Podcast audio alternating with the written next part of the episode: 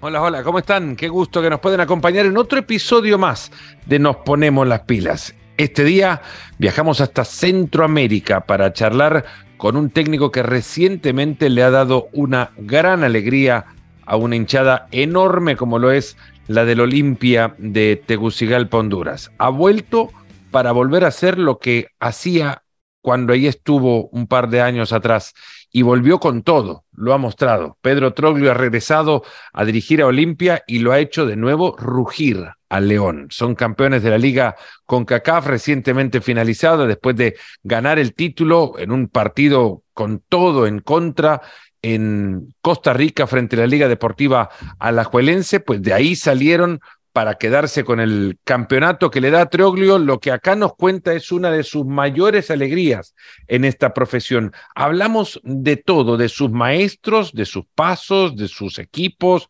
de sus compañeros, de las bromas que se montaban con sus compañeros, del fútbol de hoy y cómo dice que muchos jugadores de hoy no entienden de táctica de cómo estuvo tan cerca de llegar a los golpes con un jugador al que hoy admira muchísimo, de su mejor partido, de su mejor maestro desde el banco de suplentes.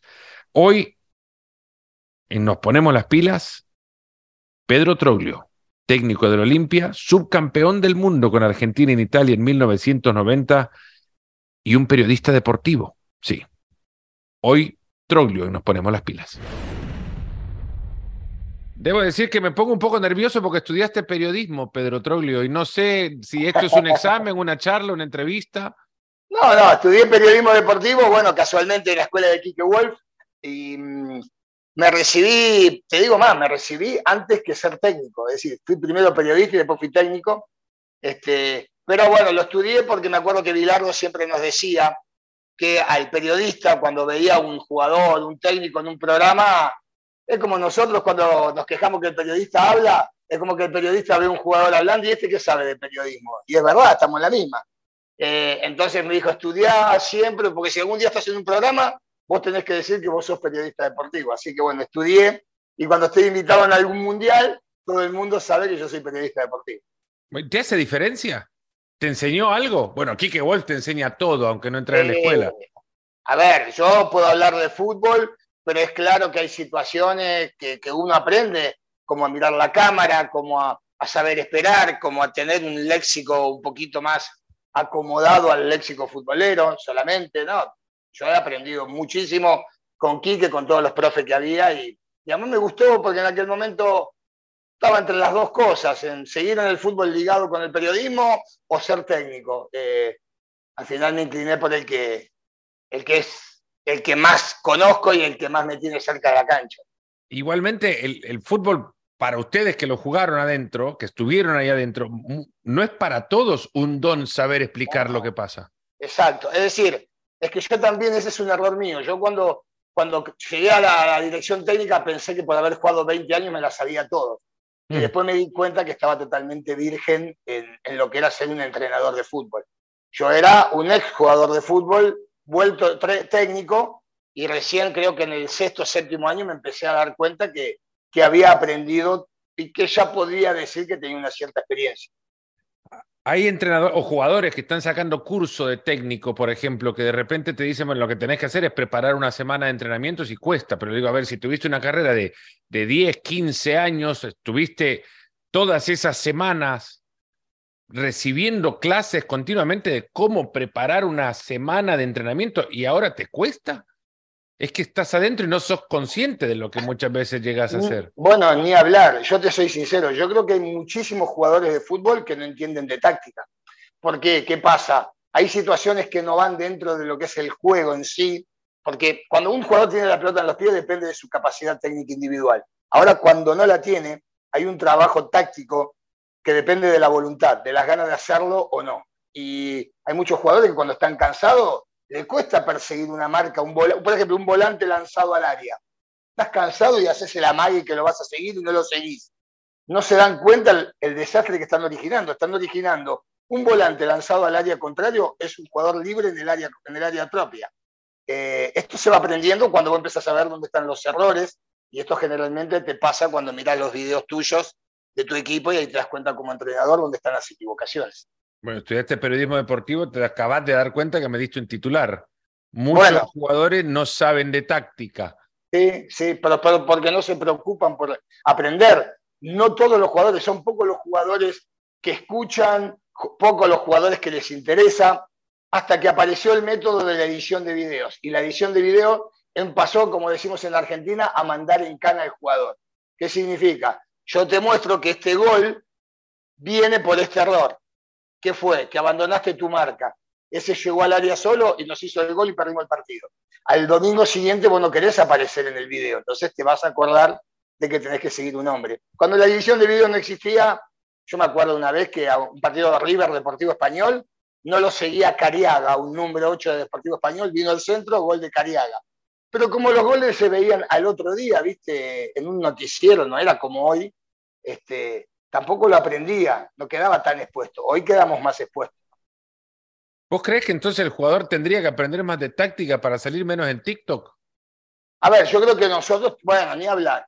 Hoy eh, tenemos un problema que lo, fantástico de las redes sociales también hizo que se degenerara todo lo que tiene que ver con el fútbol en sí, y aparecen los jugadores bailando con la esposa, haciendo cositas raras, ¿viste? Bueno, antes son jóvenes, es la juventud de hoy, no es culpa de ellos, es lo que se vive hoy. Yo tengo hijos de esa edad y es esas cosas que hacen, las hacen todos los jóvenes. Entonces es normal ver un jugador de fútbol así.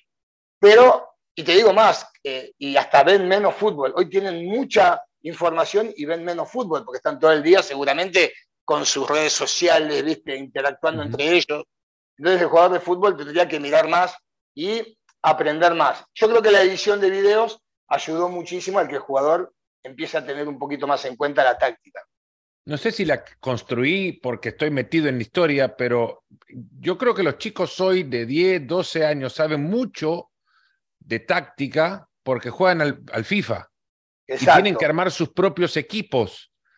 Yo de 10, 12 años no sé si entendía mucho, todavía ya de 50 casi lo entiendo, de, modelos de juego y esas historias, pero hoy los chicos saben qué beneficios trae una línea de tres para su equipo de video. Después de ello, algo pasa que se interrumpe el proceso en muchos, en otros no, pero en muchos se interrumpe el proceso y, y de 13, 14, 15 dejan de ver los partidos completos porque se los muestran en 10 minutos en, YouTube. Eso, eso, lo vi, es una locura. Pero bueno, lo que pasa es que también empiezan a tener otras armas y empiezan a perder la emoción de ver un partido entero, porque no hay nada más lindo que ver un partido de fútbol entero. ¿Será que yo tengo que verlo siempre, los partidos, hasta los míos, dos o tres veces, que, me encanta verlo, no me encanta? Pero bueno, sí ha cambiado mucho. Y el tema de los modelos, bueno, el tema de los modelos, yo soy, lamentablemente, no, no soy muy partidario de los modelos, porque el modelo, siempre digo, el modelo Barcelona que hoy quieren copiar todos, era el modelo Barcelona de Guardiola con Messi y 10 fenómenos más el modelo de Barcelona hoy no va a ser el mismo sin Messi, sin esos 10 fenómenos. Yo creo que los técnicos tenemos que amoldar una idea de juego a las condiciones y a los jugadores que tenemos y a ir a armar un nuevo modelo. Por eso no existe un modelo o cinco. Para mí existen millones de modelos de acuerdo a las condiciones de los jugadores que tenés. 14 años después de la irrupción del, de, bueno, de la irrupción de un juego que lo que hace es recuperar virtudes de juegos anteriores, con toda esa cantidad de jugadores que mencionás, eh, alguna vez leí de alguien, no recuerdo quién me habría gustado recordarlo ahora, decir que Guardiola le hizo mal al fútbol. Y yo pensaba en ese momento, wow, pero qué, qué, qué iluso, qué desconsiderado, qué tonto pensaba. No le y hizo ahora mal. No. le hizo mal al fútbol, pero a ver, yo, a muchos les hace creer que el fútbol es eso nada más. No, claro, exacto. Y yo entiendo también lo que dijo, no sé si te acordás cuando Dybala dijo, es difícil jugar con Messi. Claro. Él no, lo está diciendo que es difícil. tiraron con bazooka. A nosotros nos pasaba lo mismo con Maradona. Maradona jugaba a otra cosa, entonces vos querías dársela bien porque te daba lástima que él era tan perfecto y vos no eras perfecto. No es que es difícil, al contrario, es lo más fácil. Y no es que Guardiola le hizo un mal al fútbol. Guardiola jugó, vos te acordás que Guardiola no pateaba los corners, salían jugando en los corners, ¿te acordás? Hoy tira los corners. Hoy, ¿por qué tira los corners? Porque tiene buenos ejecutantes y buenos cabeceadores, entonces hoy los tira. Entonces, ¿qué es ese? Es un fenómeno de técnico que va manteniendo una idea y se va acomodando de acuerdo a los jugadores que tiene y la va, va cambiando cosas. Eso es, Guardiola. pero es muy difícil creer que vos vas a jugar con... Si vos tenés un, defensor que tiene los pies redondos, ¿cómo se pasa ahí jugando dentro del área? Es factible que la pierda. En cambio, cuando vos tenés a Piqué, a Puyol, y bueno, salían jugando de adentro del área, esto es así. No, o muchas veces también las canchas, que, nunca miramos las canchas y le pedimos a centrales que están jugando en, en, potreros con piedras que salgan jugando con la pelota. Una vez un central me dijo, ¿vos querés que juegue la comida de, la, de mi casa por salir jugando con la pelota desde atrás? Y si la pierdo, bueno, y después está la otra, que parece que cada día decir yo salgo jugando, un técnico, parece que es un lírico. Hasta ya algunos van a decir que salen jugando desde el vestuario, no desde el área, desde el vestuario. Porque parece que te hace más lírico y hoy vende la belleza del juego. Y para mí, el lirismo va a partir de que tenés la pelota, generalmente de mitad de cancha hacia adelante, donde aparecen los que juegan bien en serio y los que son capaces de ganarte un partido solos o sacando un, hombre de encima. O vos te pensás que yo en esta final le dije a Chirino o a Jorge Álvarez que las claven en los ángulos, ángulos que hemos trabajado, mira, te la van a dar y vos clavala en el ángulo. Esas son virtudes, virtudes técnicas espectaculares de los jugadores. O que tiras tu equipo atrás, ¿no? Eh, tiró el equipo atrás, dice, no, no, el rival te tira atrás también, porque todo es difícil en el fútbol y ganar títulos es más. Pedro, este te ha costado un montón. Este título de liga con CACAF te ha costado un montón.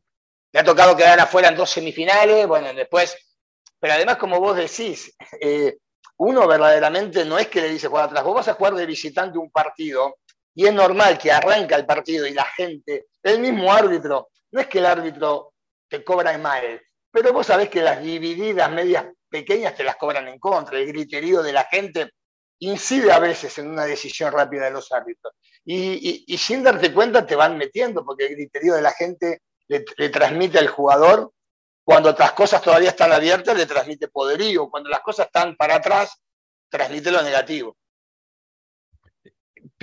¿Cuánto, ¿Dónde lo medís? A ver, eh, acabas de decir este año incluso que tu mayor frustración como técnico fue dirigir en San Lorenzo. Sí. ¿Qué significa esto para vos? Esto que acabas de conseguir en Olimpia. No, esto es lo máximo, una de las cosas más lindas que me pasaron, junto con, con tantas cosas que viví como jugador, campeón de América Intercontinental, o, o jugar un mundial, o ascender con Gimnasia de Lima La Plata, o pelear títulos con Gimnasia de La Plata, eh, o salir campeón con Cerro Porteño de Paraguay. Eh, lo mido con esa. Y, la, y el fracaso de San Lorenzo lo mido en que fui muy ilusionado y dirigí nueve partidos y me fui, que es lo que me había puesto como tiempo. Nueve partidos, ganamos uno, empatamos cuatro y perdimos cuatro y me fui antes que me insultaran, porque cuando vos caes en un club sin espaldas, eh, es muy difícil poder dar vuelta una historia que empieza mal. Volviste a la Argentina después de haber dirigido en Olimpia, dijiste en su momento también que bueno que después de dirigir en Olimpia puede dirigir un grande en la Argentina. Eh, ¿Cómo lo encontraste? ¿Cómo encontraste el fútbol argentino?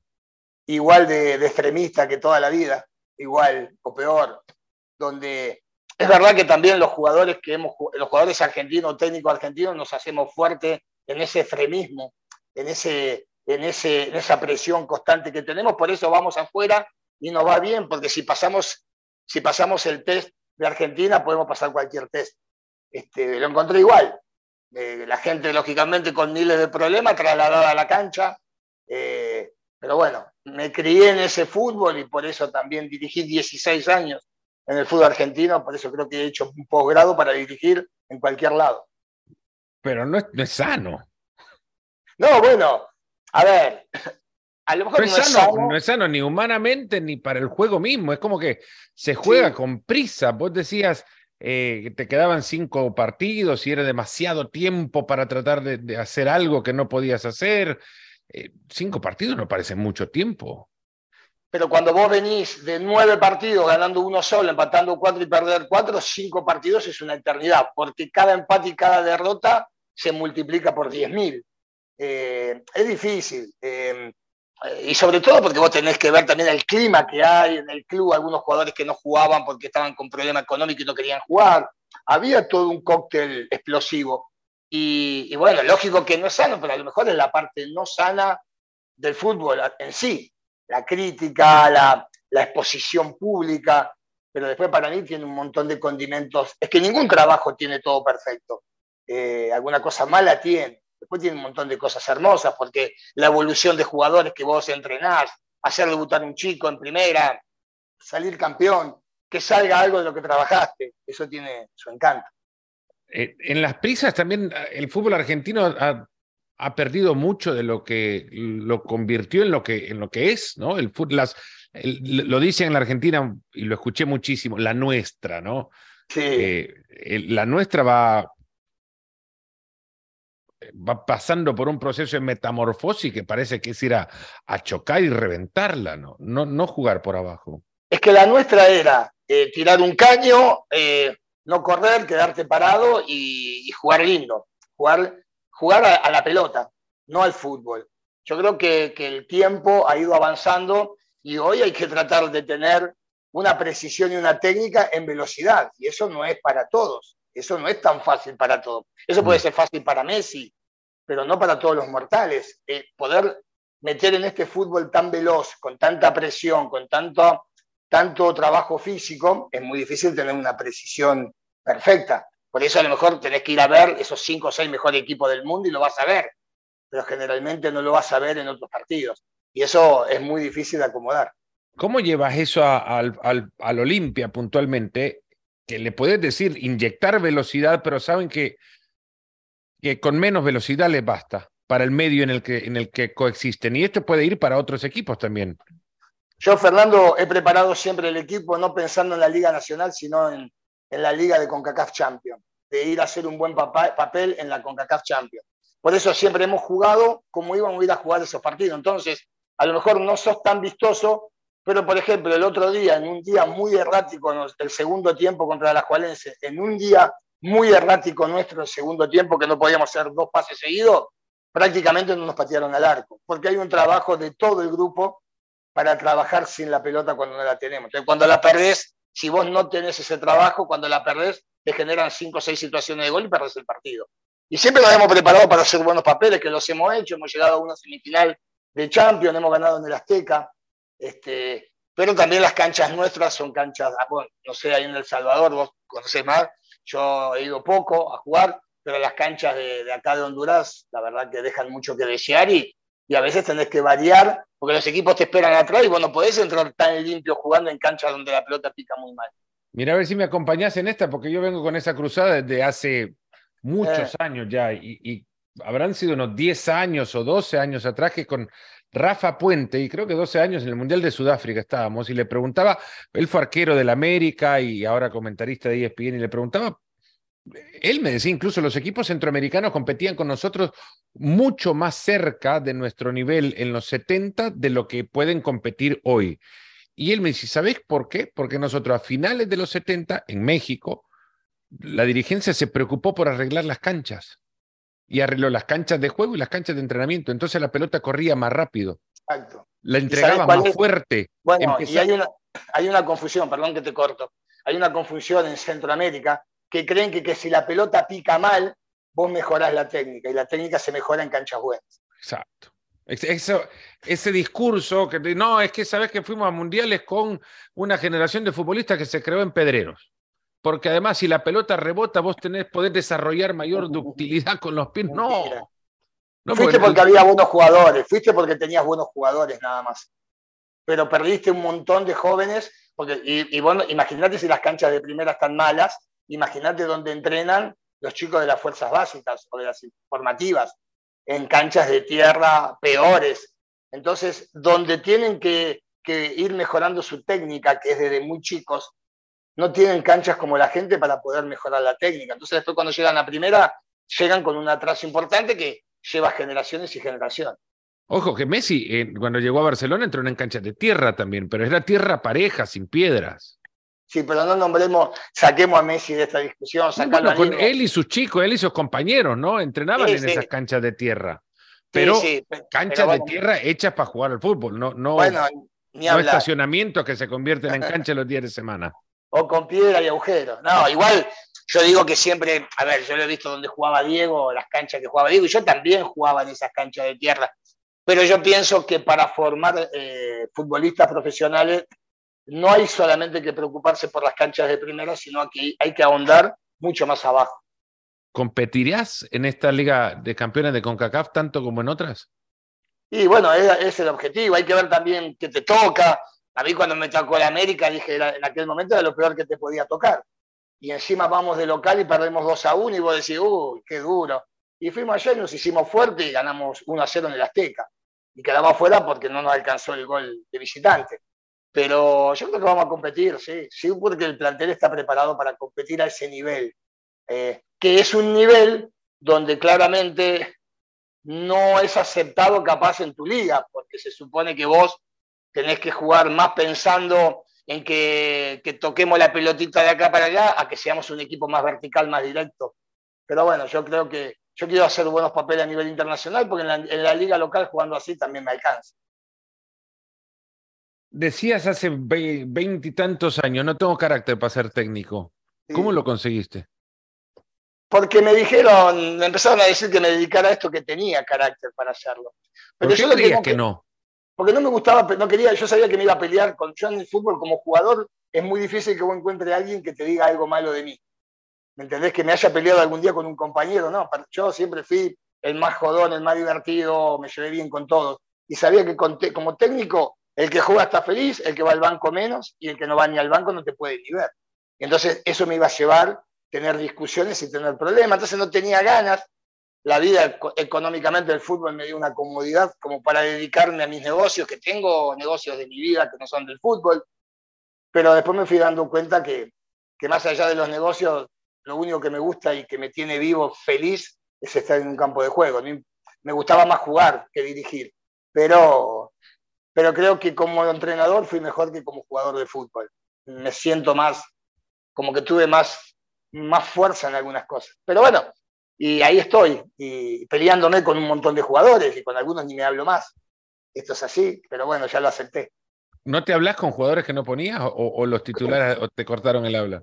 No, no, no, con jugadores que no, que no he puesto, me ha llevado a discutir y esa discusión te lleva a que nunca más te hablas con alguno. No son muchos, pero debo tener unos 10, 15 jugadores con los que si los puedo evitar mejor y ellos deben querer evitarme a mí porque hemos tenido choque fuerte. Bueno, por ejemplo, mira, acá hoy hay un jugador que es un fenómeno, que es la base de mi equipo, y casi nos agarramos a trompada un día, que es Brian Bekeles, ah. el central. Casi nos agarramos a trompada al principio. Jugó un partidazo en, Costa Rica ahora la vuelta.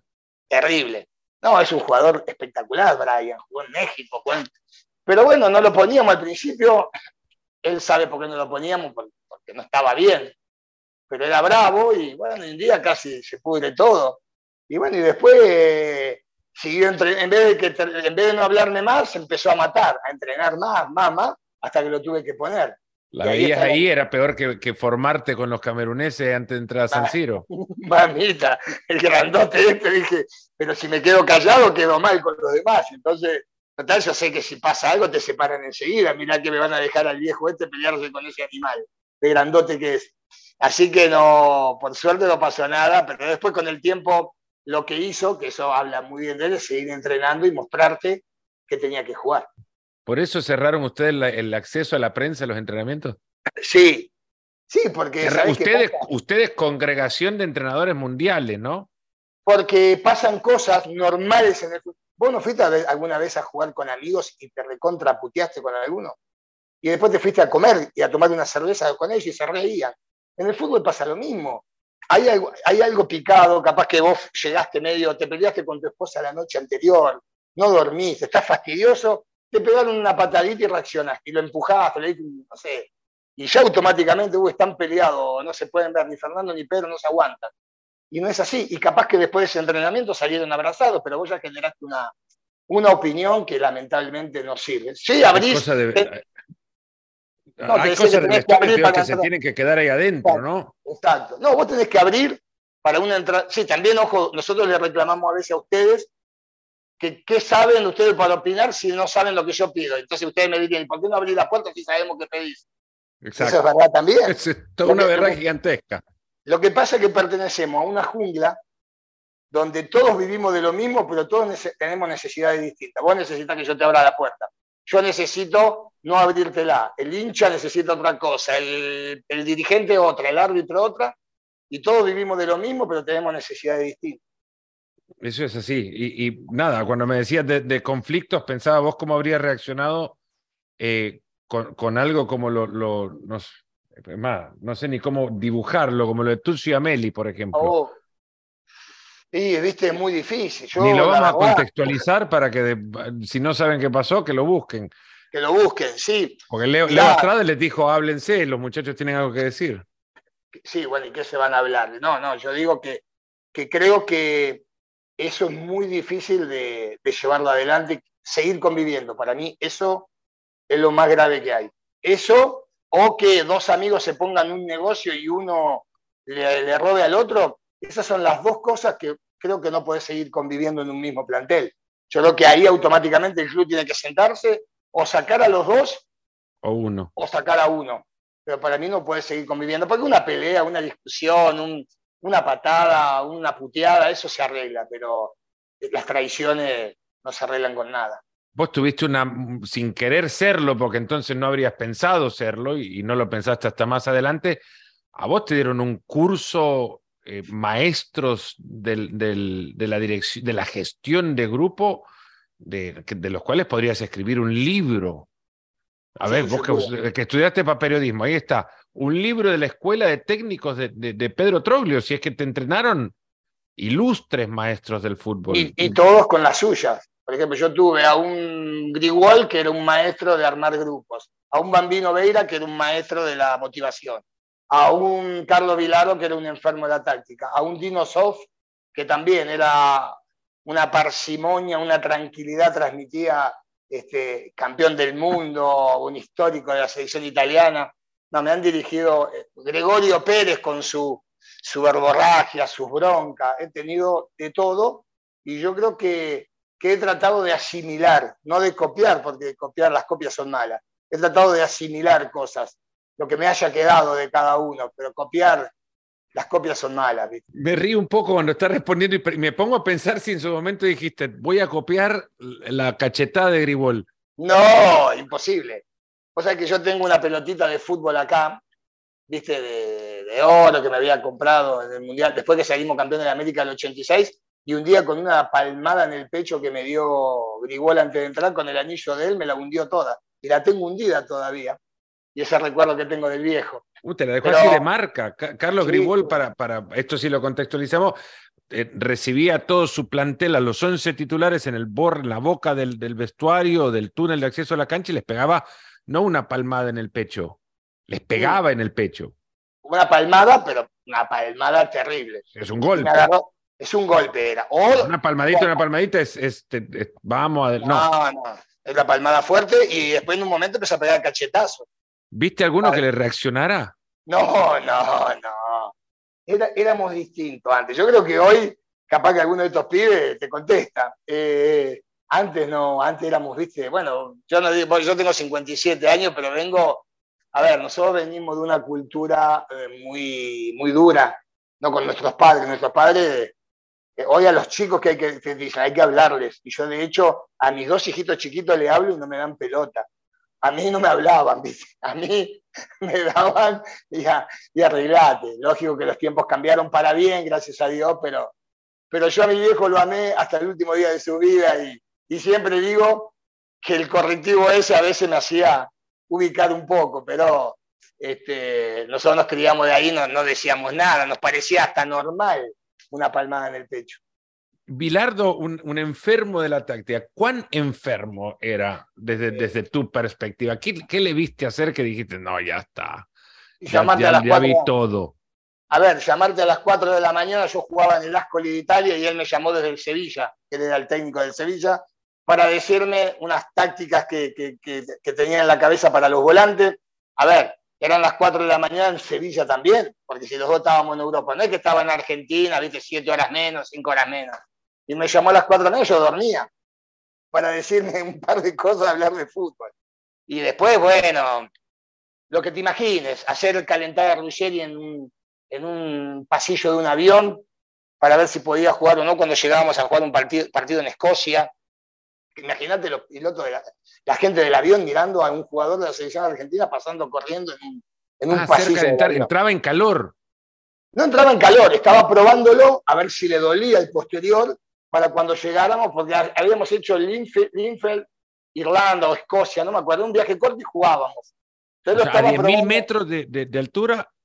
Un par de piques en el pasillo del avión a ver si le dolía el posterior, a ver si iba a poder jugar.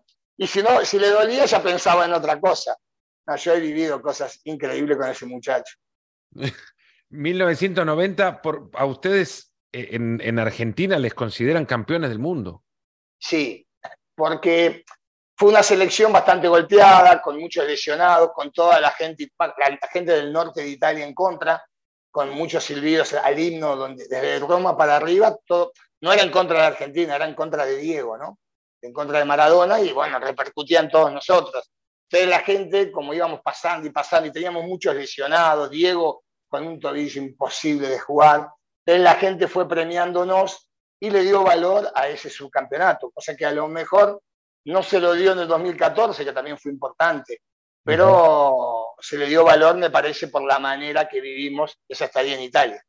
¿Cómo fue? ¿Cómo, cómo te acordás de la preparación de, un mundial?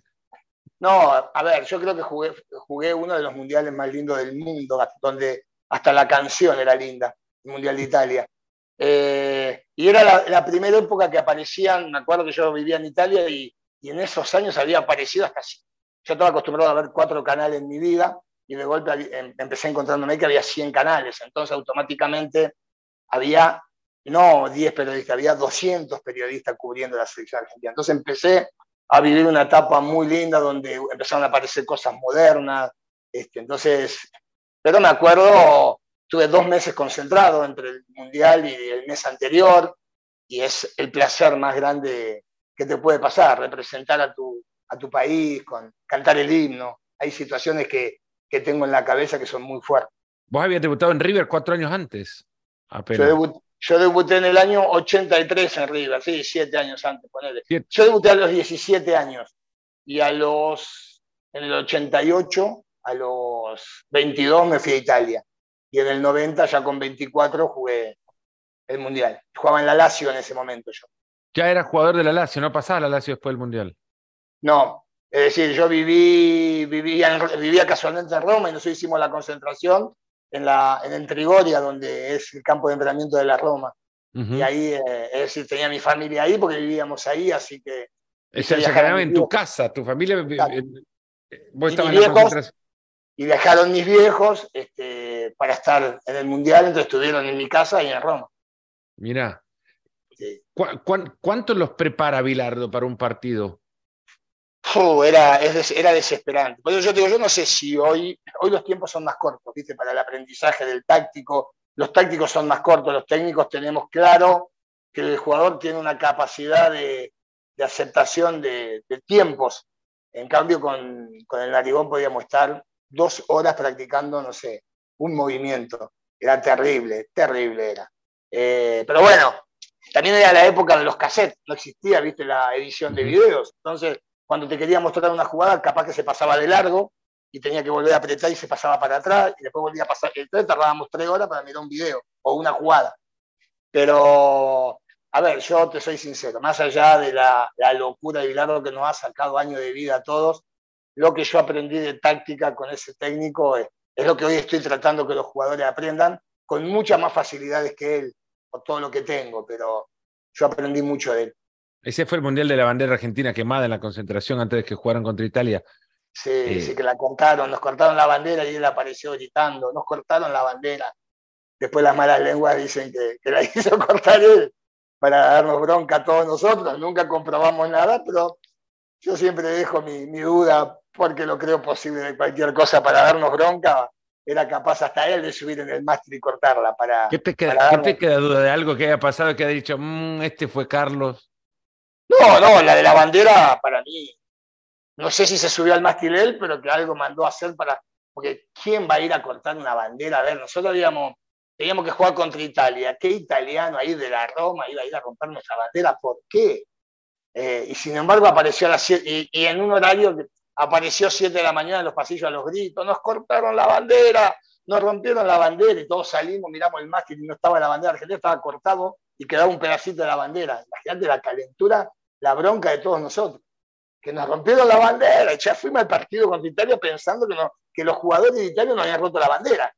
Y después encima pasás Y esos son, esos son los problemas, como la vez que nos hizo ir a darle un beso antes de Brasil, nos hizo entrar a una boda que había en el hotel a darle un beso a la novia porque traía suerte.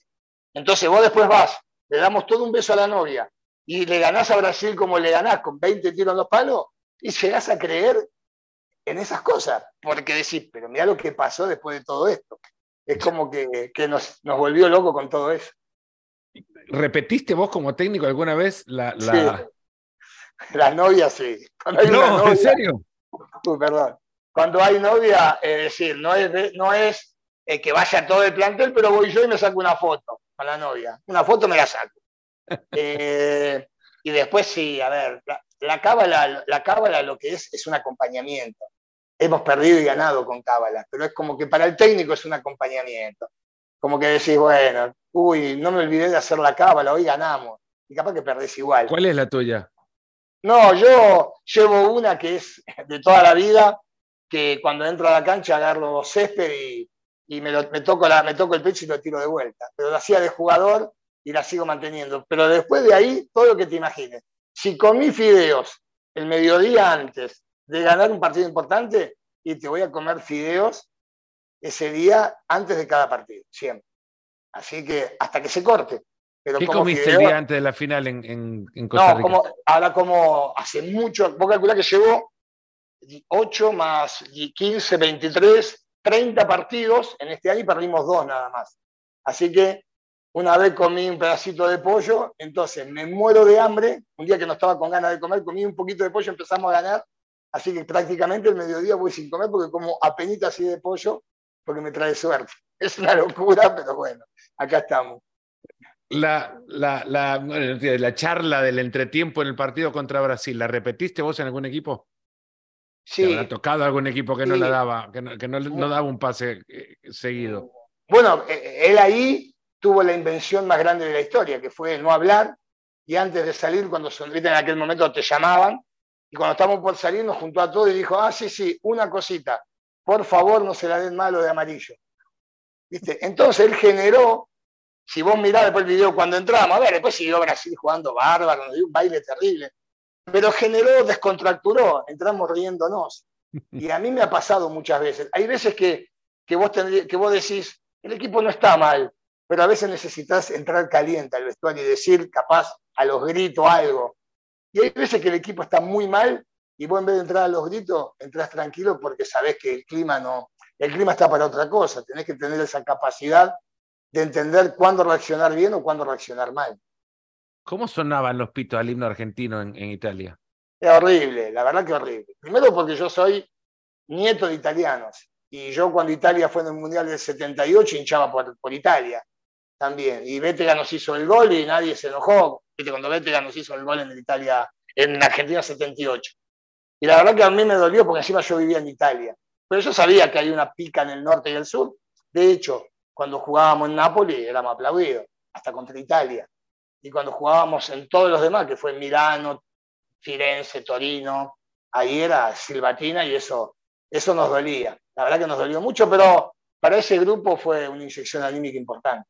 Mira que se ha visto tantas veces la imagen de la selección argentina festejando después de los penales del Coico contra Italia, pero vos habrás visto algún italiano también, te habrás fijado en algún más de un italiano. ¿Cómo se vive ¿Cómo se ve desde adentro la, la, no, no, ese día tristeza la derrota? Es terrible. A, ver, yo también he vivido momentos de tristeza gravísimo y derrotas durísimas. Entonces sé lo que le pasa en la cabeza. Por ejemplo, el otro día contra la Jualense, a mí me toca ir a la conferencia y yo no quería ir por el pasillo porque yo tenía que pasar por donde estaba toda la gente, los jugadores y el técnico de, de Alajualense. Y no quería pasar porque no sabía qué decirles si me los cruzaba. ¿Qué le voy a decir? Che, lo siento. No, ¿qué vas a sentir si ganaste? Pero me fui por la cancha para no cruzármelo. Eh, es un momento de decepción tan grande que, que, yo no hace falta verlo, ya, ya me lo imagino, en la gente y, y en los jugadores y cuerpo técnico. ¿El penal de Breme lo ves?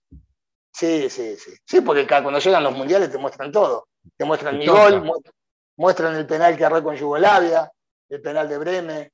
Eh, y cada día me da más bronca. Yo una vez había hecho las pases con Codesal en México, ¿viste?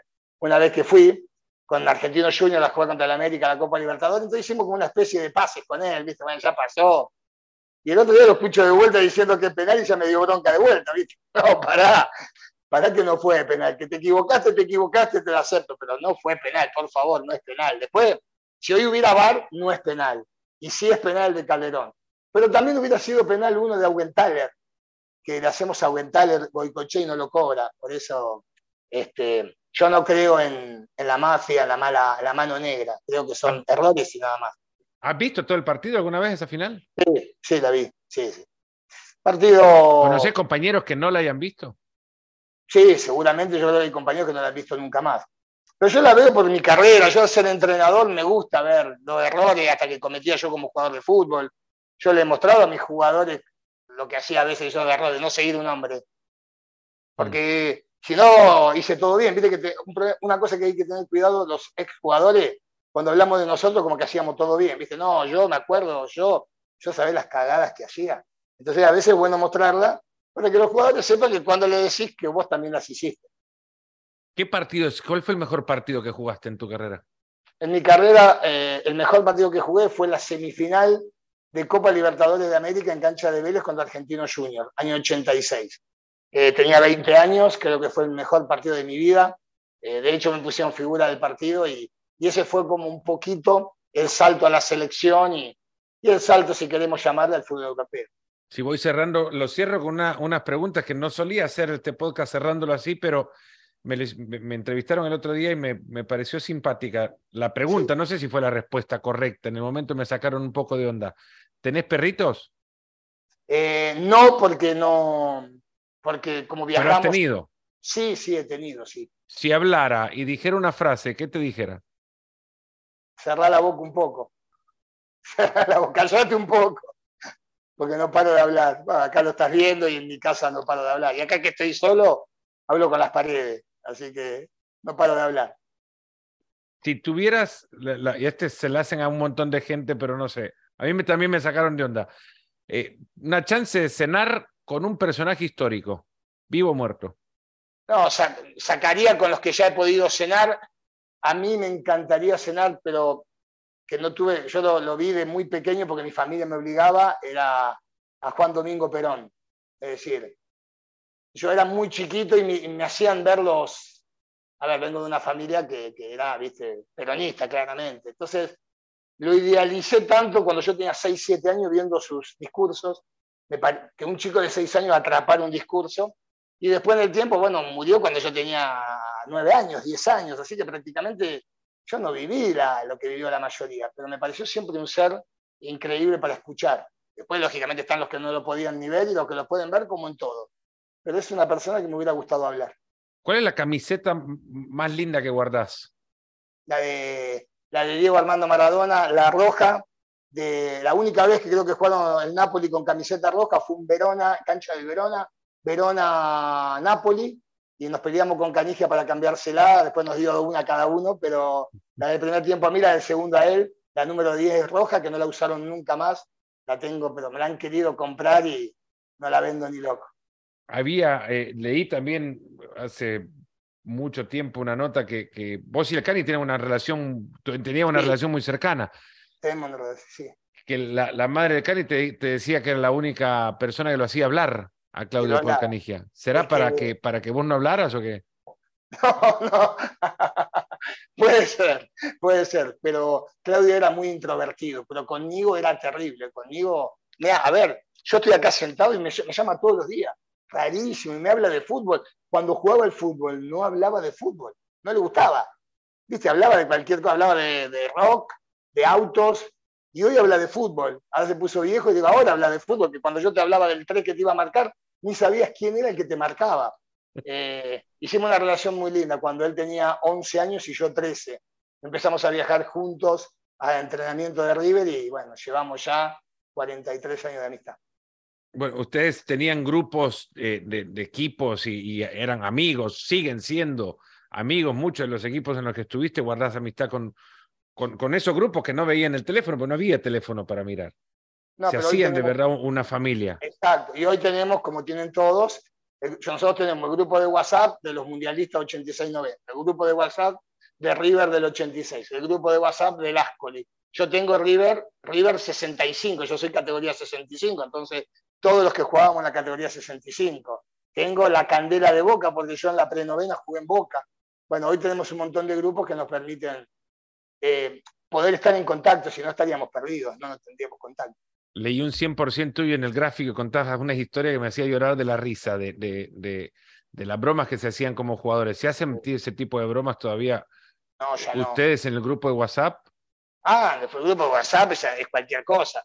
Pero las jodas que hacíamos nosotros, que vos habrás leído, de, usar, por ejemplo, materia fecal en las jodas, eh, hoy, hoy, eh, hoy yo creo que no sería aceptado, sería mal visto, sería decir que los jugadores están de joda, eh, estaríamos condenados. En aquel momento era, era reírse, uy, qué grupo humano hermoso que teníamos. Y sí, ya hoy lo pienso y me da asco, digo, me ponían cosas en, la, en la, almohada, le digo, déjense de joder, no, no es lindo. Pero bueno, era otra época. ¿La peor que te hicieron?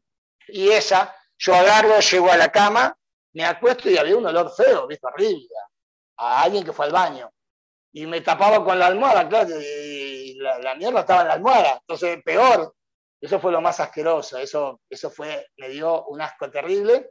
O que me lo ponían en el picaporte de la puerta y los más grandes me corrían para que yo salga a mi habitación corriendo en la concentración de River y cuando agarrabas el picaporte de la puerta estaba ahí, un asco.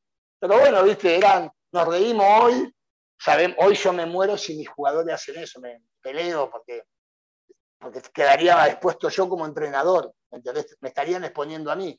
Pero en aquel momento era, era divertido y esas eran las locuras. Hablaste de Dino Soft, lo tuviste técnico, y ¿hablabas con él? Mucho, muchísimo. Te digo, era, una, una tranquilidad increíble, ¿viste? Vos decías, este era un referente del fútbol italiano, pero siempre fue una persona tranquila. Lo puteaban, ponele, no se movía, callado, no, miraba a nadie, no contestaba, no se peleaba con nadie, y para mí fue una enseñanza enorme, lo tuve dos años, así que fue un técnico muy importante para mí. Llevó a Italia a una, a una final de una Copa Europa. Eh, y desde entonces, no sé, quizás queda también la idea de que los técnicos, los arqueros ven bien el fútbol. ¿sí? Y porque lo ven desde atrás y lo ven más tranquilo. Mientras que no, mientras que no lo ataquen, están viendo, ¿no? Es que además es real.